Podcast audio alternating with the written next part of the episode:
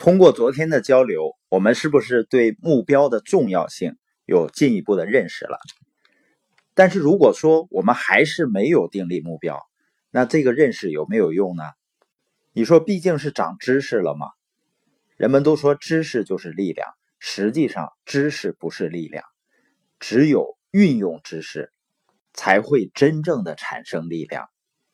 我见过有能把目标管理讲的滚瓜烂熟的人，但是他自己却不运用他所讲的道理和知识，那他的生活呢也没有太大的改变。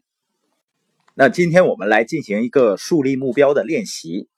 当然呢，如果是关于生意上啊或者是工作上的目标啊，最好是找到你的领导人，他来一起帮你规划和制定目标。第一步呢，就是拿一张纸，在最上面呢写下“目标”这个词，然后写上呢日期。接下来呢，写你一年要实现的十个目标。这里面呢，有可能有你三个月之内要实现的，或者半年或者一年之内要实现的目标。那写目标的时候呢，要个人化和确定性。什么意思呢？就是每个目标都以我开头，接下来呢是一个动词。这样呢，就能把你的潜意识发动起来。比如说呢，你目标这样写：在今年十二月三十一日之前，我会赚到多少多少钱；或者呢，在今年十二月三十一号之前，我会建立多大规模的团队。用“我会”这个词啊，你发现写这个目标的时候，就好像你已经实现了这个目标一样。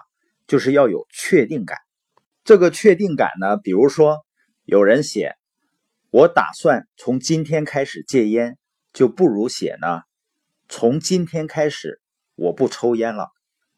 那第二步呢，这十个目标都写下来了，问自己一个问题：清单上的这些目标哪个最重要？也就是说呢，我实现了哪一个？会对我的今后的人生带来最大的影响。你总会有这么一个目标，符合这个要求的。一旦你找到了这个目标呢，它就变成了你的最主要的确定的目标。那第三步呢，就是把这个最主要的目标呢，写在一张新的纸上，以一种个人化和确定性的方式呢描述出来。比如说呢。我会在十二月三十一号之前建立起六家分公司，或者呢建立六个市场，而且描述的时候呢要以现在的时态，也就是你要感觉呢现在已经是十二月三十一号了，我已经实现了这个目标了。因为人的潜意识呢，他分不清是真实在生活中发生的事儿，还是你想象出来的。第四步呢，就是为了实现这个目标呢，还要列一个清单，也就是做一个计划，把你能想到的实现这个目标的方法和策略都写下来。我们前面提到了，一个人你的价值观决定了你的选择，也就是说，价值观决定了人的方向和目标。那策略和方法论呢，决定了你的效率。第五步呢，就是把你达成目标需要做的事情列成清单，从第一步到最后一步。第六步呢，就是立刻采取行动去做达成目标需要做的事儿。第七步呢，也是非常重要的一步，就是每一天、每一天、每一天持续的去做。因为当人们持续的去做一件事情，去刻意练习的时候啊。它最终会形成复合效应，每一天的很细微的进步，最终呢会演变成巨大的增长。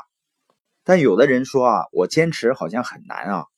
也有的听友问说，您的录播呢会不会有一天停下来啊？他觉得这个事儿呢好像不好坚持。实际上呢，如果你能赋予你做的事情重大的意义，你就无需坚持了。因为你根本就停不下来。那这是我们关于树立目标的练习。我知道很多朋友啊，他对于目标已经没有信心了。为什么呢？